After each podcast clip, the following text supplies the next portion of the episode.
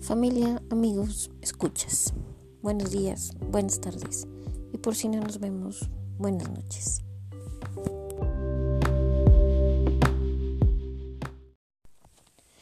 Durante la cuarentena hemos pasado por diferentes estados. Al menos yo no he terminado de configurar muchos pensamientos y sensaciones. ¿Con quién o quiénes los compartimos?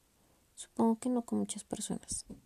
La decisión de hacer un podcast alrededor de mi cartografía creativa significa abrir una puerta a la virtualidad que trataba de mantener cerrada. Y espero que esta apertura me deje un gusto al escuchar mi voz al menos. Comenzaré por hacer algunas aclaraciones. En primer lugar, este será el capítulo más largo, posiblemente porque debo realizar esta introducción. Segundo, quiero hacer énfasis en que cada capítulo tendrá un contexto determinado y habrá tantos audios como sean necesarios.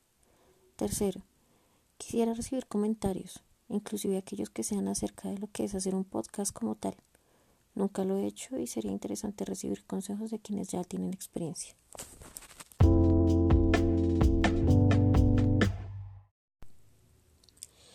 Este capítulo habla indirectamente de mí. Mi concepción no fue la esperada. Un casorio joven, dos personas a punto de conocerse y el primer matrimonio por la iglesia de dos familias con historias de parejas rejuntadas por el azar o el destino. Pero estos podcasts no son de mi historia familiar, sino de actos creativos y no creativos que han rodeado mi existir.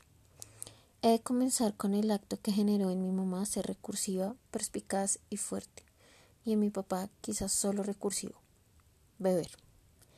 Y es que, ¿quién no es creativo cuando bebe? Yo comía tajadas de pan justo antes de que mi mamá llegara a casa cuando había pasado toda la tarde noche bebiendo ron barato que tomaba con mis amigos del colegio. Pero eso será parte de otro capítulo.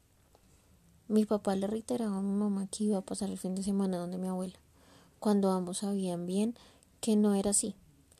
Ella, por otro lado, cocinaba racionadamente la comida que tenía en casa.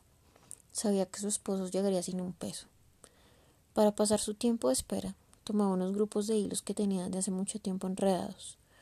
Pasaba el día entero reformándolos hilo tras hilo a la normalidad y así contabilizaba las horas. Se levantaba a la madrugada, sentada cerca a la puerta, con su barrigota a esperar en el momento justo en el que mi papá la atravesara. Tengo pocos datos de la narración de él. Simplemente voy a concluir una hipótesis que tengo, que en realidad no creo que deba ser planteada como hipótesis, pero siento que uno de los actos por excelencia de creatividad es mentir.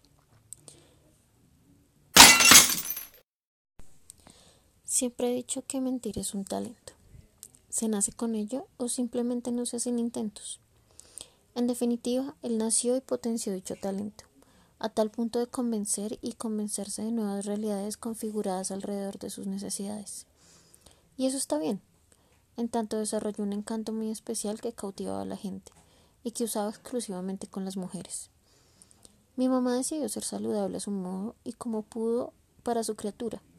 Caminó, caminó muchísimo al lado de su hermana, quien tendría también una niña quince días luego de nacer su hija. En el lote en el que me crié se criaron cuatro generaciones. La generación de mi mamá era la tercera, y gracias a las condiciones se establecieron dinámicas que ninguno denominó como creativas, pero que lo eran. Así pues, mi mamá desde muy pequeña ahorraba recursos preciados, no desde el punto de vista ambiental, sino el monetario, y lograba hacerlo. En una de esas acciones decidí usar pañales de tela para mí.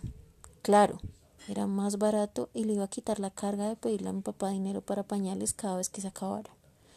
Un jabón rey sería más justo. Mi abuela, como una matriarca consagrada, le insistió a mi papá días antes de mi nacimiento la importancia de ir al centro a comprar la tela para los pañales. Así fue. Compraron varios metros. Mi mamá cosió y así tuve mis pañales. Sé lo que piensan. He estado escuchando este podcast para terminar en una discusión sobre pañales, pero quiero resaltar la importancia que esto tiene en mi vida. La verdad he conocido a poca gente que ha usado pañales de tela. Si ustedes lo hicieron, si sus padres lo hicieron con ustedes, por favor háganmelo saber en sus comentarios. Incluso pienso que cuando alguien habla de su nacimiento, nadie habla de qué tipo de pañales usó. ¿Lo ven? Siento que es importante en este desarrollo de la cartografía creativa porque desde allí hay un punto de base que transporta muchos eventos y nuevos actos creativos, recursivos, innovadores y no creativos de mi vida.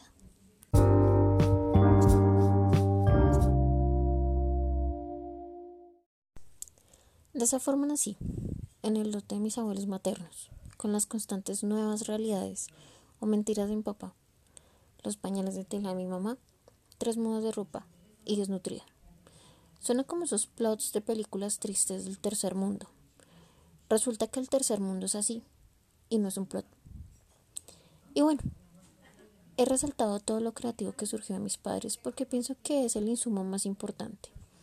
Sin embargo, sé que la reflexión también debe ir proyectada a aquellos bloqueos que le permitieron a ellos llegar a dichos actos creativos.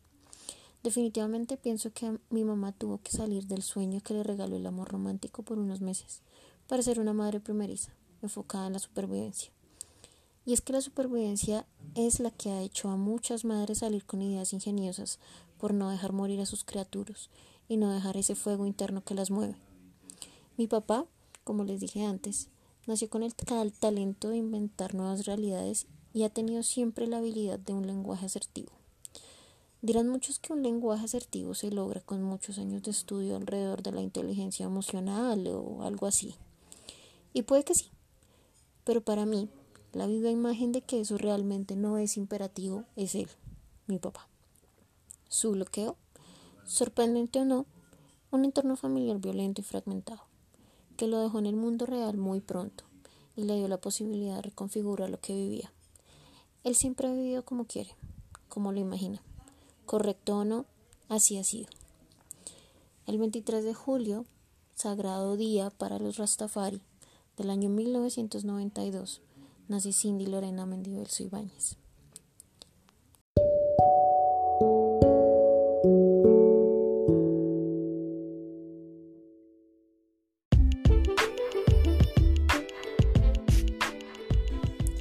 Hasta aquí el capítulo de hoy.